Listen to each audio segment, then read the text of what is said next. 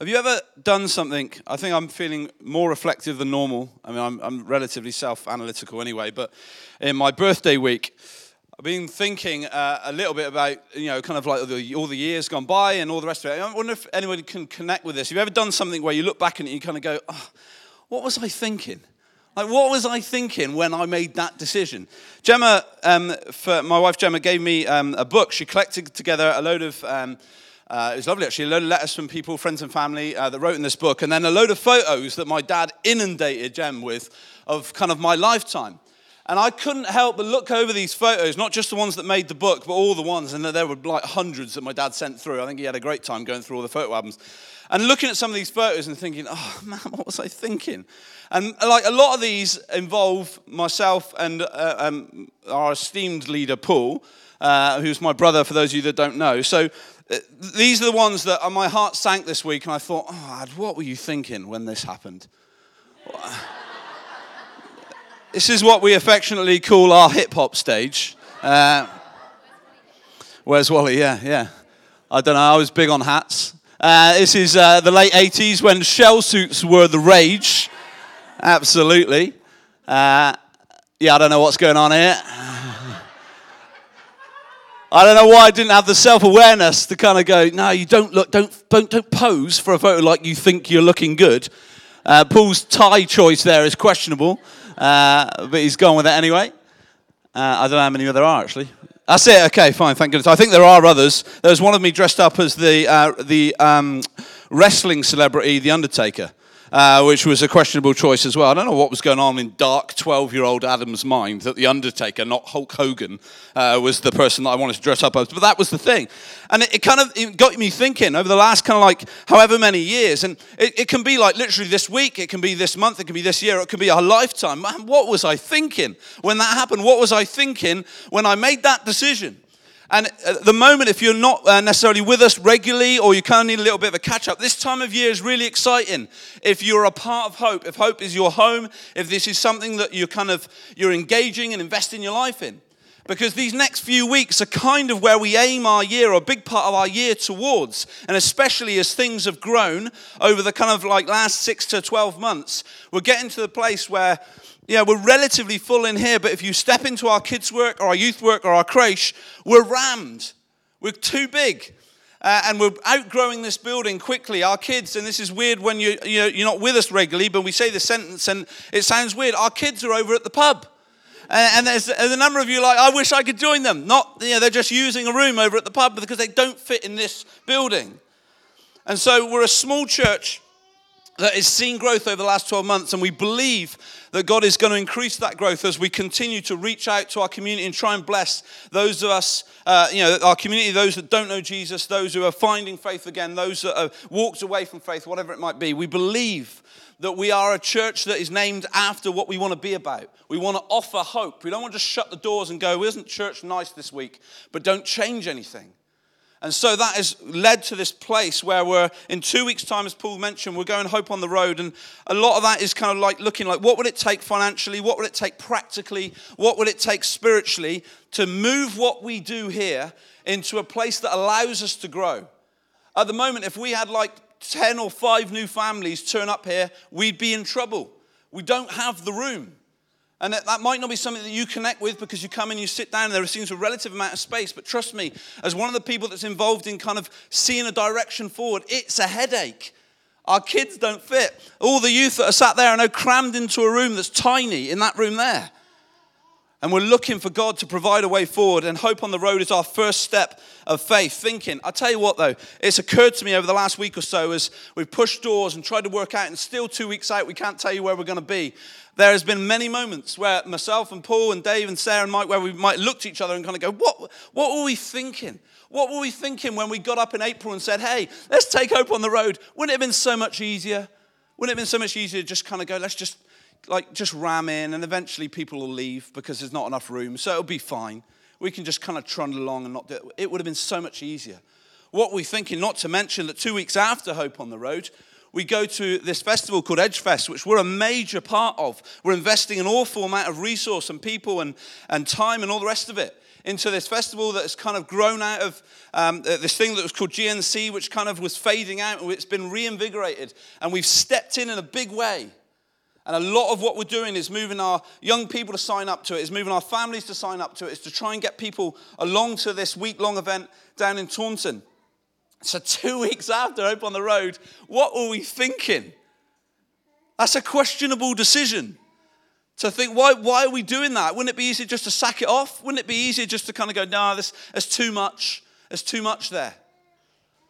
There's a sense where we, we where we felt and in my moments of non doubt, where we still feel that God is leading us to something that is bigger than what we maybe would just trundle along into, that we can reach more people, and that more people can find hope and faith and restoration for the lives that they have.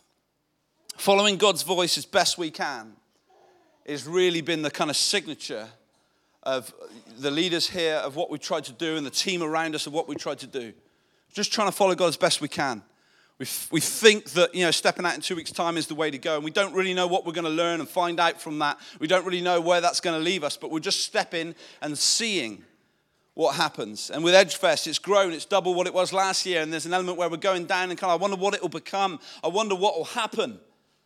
I wonder what God's going to do with that.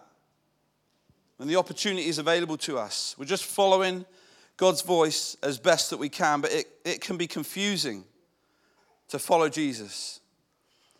And then for you, maybe, uh, you know, kind of visiting maybe, or kind of like a little bit disconnected from that stuff, or, you know, it's kind of like you're good, you'll be there Hope on the Road, but you're not necessarily absolutely in yet, even from an individual level. You can recognize this.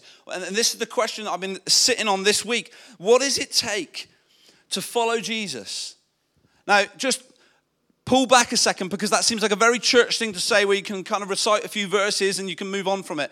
But what I want you to do, and I'm going to leave an, a, a, a, deliberate tension at the end of this morning. I'm not going to do that thing where I pose a question and then answer it. I'm going to leave the question because I'm still figuring this out. For you, with your family, with your job, with your commitments, with the things that you've decided to do and the things that got you know, dumped on you, what does it mean for you now in the life that you have to be following Jesus? What does it mean for you? How does that play out? How does that break down? How does that work itself? Is it even evident? It was one of the moments that I had this, this week where I'm like, oh, hang on, this is, you know, I'm the guy at the front, you know, speaking on a microphone, and sometimes I'm not even sure I'm doing the following thing.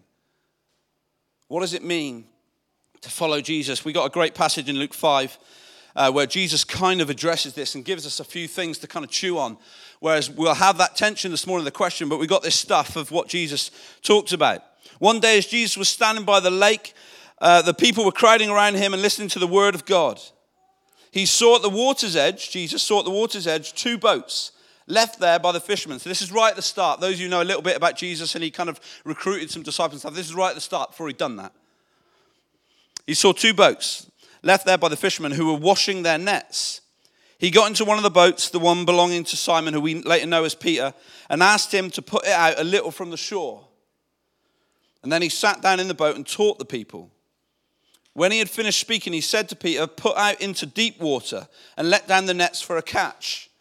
And Peter answered, Master, we've worked hard all night and we haven't caught anything. But because you say so, I will let down the nets. Verse 6 When they had done so, they caught such a large catch of fish that their nets began to break. So they signaled their partners in the other boat to come and help them. And they came and filled both boats so full that they began to sink. When Peter saw this, he fell at Jesus' feet and said, Go away from me, Lord, I am a sinful man. For he and all his companions were astonished at the catch of fish they had taken. And so were James and John, the sons of Zebedee, Peter's partners, who later become disciples. Why, that's significant. And Jesus said to Peter, don't be afraid. From now on, you will fish for people. So they pulled the boats up on shore, left everything, and they followed him. I don't know, is anybody like a keen fisherman here? Uh, Hewlett's not here, he's a keen fisherman, but no one else has got time for fishing. Uh, but uh, the only time I've ever been fishing uh, was on Dave's stag. Dave's one of our leaders. I, I, he is here, or he was here this morning, but I don't think he's around right now. But for whatever reason, Dave chose, he's a kind of laid back guy, and he chose fishing. As one of his activities on his stag. And that's the kind of ragers we go on when we go on stag do. It's like, you know, what we're going to be doing today is going to be crazy. Yeah, we're going fishing. We're going to sit still and not really talk for three hours uh, in the boiling hot sun and wait for something uh, to get caught. And uh, we've been, we've been promised uh, a big catch. It was, you know, it was inevitable. It was going to happen. This was my first experience of fishing. I thought this will be great. We're going to go out there and we're going to catch our dinner. It was something so like, you know, oh yes, this is wild. This is like, you know, this is me connecting with nature and all that rest of it. And we went out there and it was nothing like I expected it to. No one barely caught anything. We sat there, we had like two of us were getting ill and there was like a queue for the toilet. And it was like, you could see, we didn't want to ruin Dave's stag, but there was this element where everybody was kind of like, how much longer are we going to be out here? And it's like, hey, you having fun? Yeah, I'm loving it. It's great. It's this weird kind of like thing where we didn't really want to be there anymore, and, and no one really caught anything. But there's always, there's always a Jesus. There's always, and in this story, I'm sorry, I, I love Jesus, but the, in this story, he's a little bit like, oh, he's that guy. He's that guy that, you know, we've been out all night, Jesus, but you've got advice. You've got things that we haven't tried yet. You've got a tutorial you found on YouTube about fishing, and so you want us to kind of connect with that and understand. And Jesus, he obviously, from a different point of view, from like being the son of God, has something to say. But when you're on a fishing trip on a stag do and you've been there for three hours and you've caught nothing, and some guy turns around to you and says, "Have you tried?" You just want to whack him around the head with your fishing rod. Like that, that's, I, you know, I have nothing else to try. I don't even care if I catch fish anymore. Like I, I couldn't care less anymore. What's strange is, and this is unrelated, but I, it, it's a bit of a weird memory if I'm honest, and I can't, I can't work, work out where to put this. Is that the fish I think we did eat some mackerel, but the fish ultimately became a part of a game. And, and, and, at this point, Lou wants me to make sure that he's credited with this invention, that this game was his idea. He actually said to me, I thought Paul would dispute that. He actually, he actually, he's angry. He actually said to me, Fish Slap, which is the game he came up with, is the only thing I've contributed to humanity, is what he said to me this morning. Uh, So basically, Fish Slap was simply this, and this isn't tied in, I'm not trying to make a point with this, but Fish Slap was basically this. I remember Dave and Jacob sitting opposite each other. They get asked random questions. They had a fish in each hand, and if they got the question wrong, the other person got to slap them around the face with a fish. It was absolutely brutal. It was such a weird, like, am I enjoying this? I'm not sure. Like, that's clearly painful. And yet, the sound of the fish slapping, like, Dave's beard was amazing. Like, I tried to get a video of it, but no one has it anymore, is a shame. Yes. Oh, mate, I, you know, I said that. Lou was like, no, I don't think anybody did. Yeah, I don't know. Quiet down, mate. You invented the game, right? Jesus just gets in the boat. And it, it, that's amazing, like, kind of like assumption. There is a sense where we know that Jesus had met Peter before this. So there isn't like, you know, who is this randomer? But they weren't like buddies. They weren't like been around each other for years. So Jesus just gets in Peter's boat. I just want to kind of like spend like five minutes this morning, 10 minutes this morning, just carving this back and trying to figure out, keep in mind that question what does it take for you to follow Jesus? Not for you know the person you're advising or for a generic Christian, but for you, with your family and your stuff and your commitments and your things going on. Jesus gets in the boat and he asked Peter to put him out a bit from the shore. Like I said, they weren't like best mates. And Peter's been out all night. Now I'm thinking about me in that mindset. And I didn't sleep particularly well last night because of a little girl over there that you know thought it'd be funny to shout through the night. So I'm imagining if she came to me this morning and said, "Hey, Dad, can you put your boat out from the shore a little bit?" I'm like, "Yeah, you can go to sleep, love." Like that's the only thing happening. But something about Jesus makes Peter at least accept it. I, will give him that. It might be that he was like encouraging him or whatever. Maybe did it reluctantly. The only thing we know is that Jesus was in the boat and Peter let him out. Enough of a step, enough of a curiosity, enough of a, a moment of, all right, let's, let's see. Let's see what he's got to say. Something about Jesus. Maybe over this last year for you, maybe 20 years ago for you, maybe longer than that ago for you. Maybe you're thinking about it. Something about Jesus makes us take that little step just into the shallow, not too far.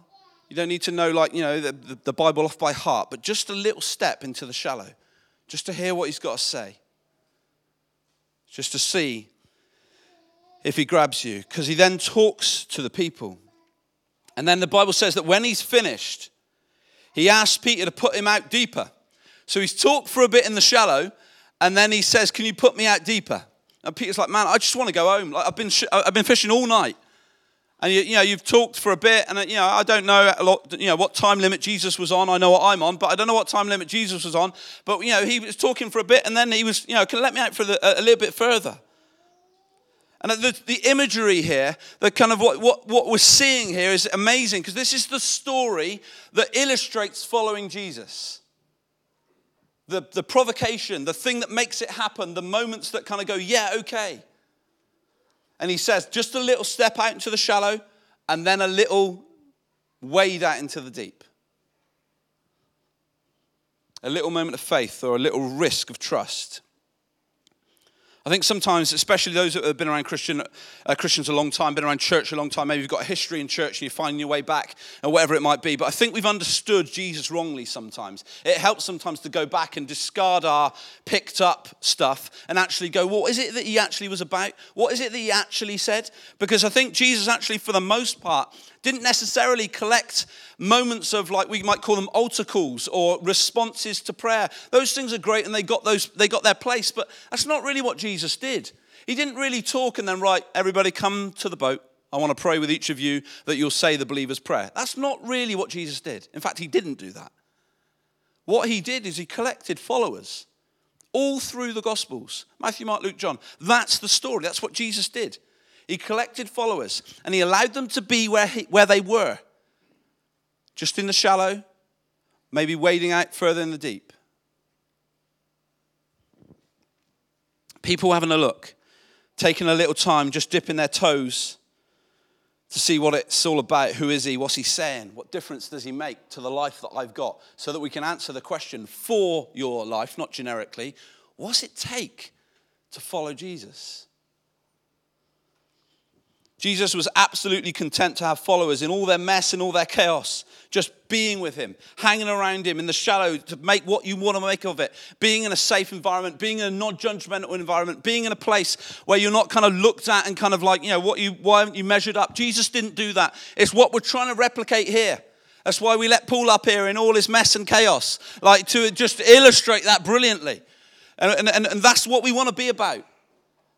This has to be the place where people can come in their absolute brokenness.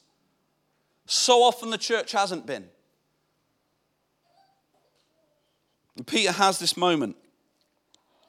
Peter has this moment where he's a fisherman by trade and he's been out all night so that I guarantee you, because we know what Peter was like, he was a bit kind of like explosive in his mindset, and he does well to hold it together if I'm, if I'm honest. But he, you know, he's explosive in his mindset, without a doubt, in his mind. As Jesus said, "Hey, let's go out to deep and fish again," he would have been like, "I know better. You're just the guy that travels around and talks. I've never seen you with a fishing net. I've never seen you do anything that re- resembled fishing. I'm the guy that fishes. This is my life. I know what I'm doing with it."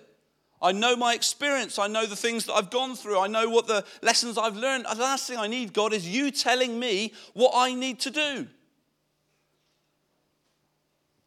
But Peter has this moment. I like the fact he gets this in. There's a little bit of petulance that I love in Peter because it's like me too. He could have just said, I obey you, Jesus, and I will put the boat out. But he had to get this in. Those of you who are a little bit petty will love this.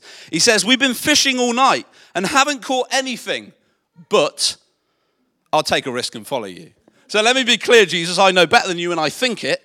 Uh, but I will also obey. It's that kind of reluctant obedience that we do, like, you know, as Christians, like, kind of like, God, let me be clear that I think you're wrong, uh, but I'm going to do it because I want to be, appear like I'm a, a obedient. And Peter's a little bit like that there. And we know what happens because he takes that little step into the shallow, and then he takes that bigger step, wading out into the deep. And he takes that bigger step further and actually obeys when he thinks he knows better. So we've got a bit of a, a movement there. We've got this into the shallow, little step from where you're at. We've got that into the deep from where you're at. Just going a little bit further, asking the further questions, getting deeper in, taking it upon yourself to meet up with people that you know maybe might be able to help you, or meet up with people that might be able to pray, or taking that step to you know kind of come forward and get people alongside you, or, or read something that someone suggested to you, or whatever it might be. Signing up to Edgefest when maybe you think differently of it. whatever that might be. And then you have this moment where Peter is directly challenged. Hey, Peter, this is what it takes to follow me. I want you to do this, and you're going to think you know better. And Peter goes, and they have this massive catch of fish. And the emphasis Luke puts on this is hilarious. Like, this isn't just like, oh, and they caught something and everybody lived happily ever after. There's such an overwhelming, like, how wrong was Peter? How right was Jesus? Two boats full. They even have to get their partners from the other boat to come and help them. The boat nearly starts sinking. There's this whole kind of almost chaotic scene to what Jesus provides. Peter's reaction is interesting. It's really interesting. He goes maybe where we don't necessarily connect to, where Jesus abundantly provides for you. Maybe think back to the last time you can, like, when was the last time you had two boats full? Where you're like, that is, is overwhelming what God just did. That might be because you're not out in the deep much. It might be because you don't actually put the nets down because you know better, right? His recognition of all that Jesus had done was to suddenly see himself very clearly. He doesn't get all thankful. He doesn't go and buy Jesus a box of chocolates. He doesn't get overwhelming in his gratitude. He suddenly sees the difference between all that Jesus is and all that he is. This wasn't like a wow, thanks Jesus moment. He had a revelation about himself. Isn't that amazing? Jesus does something incredible for Peter, and Peter has a revelation about himself. He sees something about himself that he's not enough that he can't make this life thing work on his own, that he ultimately needs rescuing from where he is, from the life that he's set in place, from the decisions that he's made. Experiencing the awe and the power in Jesus causes a reaction. I think it's why sometimes we set ourselves in place when we come into a place like this, or we go to like a, a conference or a festival or whatever it might be, or we set our lives up in a place that sometimes we stay on the shore because we don't necessarily want to get next to those moments.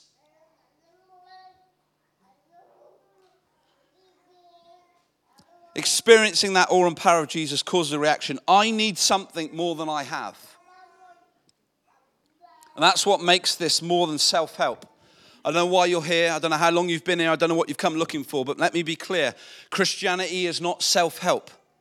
It isn't like a bunch of kind of guidelines that will make life work better. It's about recognizing, Peter style, recognizing a moment where, like, man, I do not have it, what it takes. I'm not going to be enough. I can get everything in place. I can work it how I want to work it, and it still won't be enough.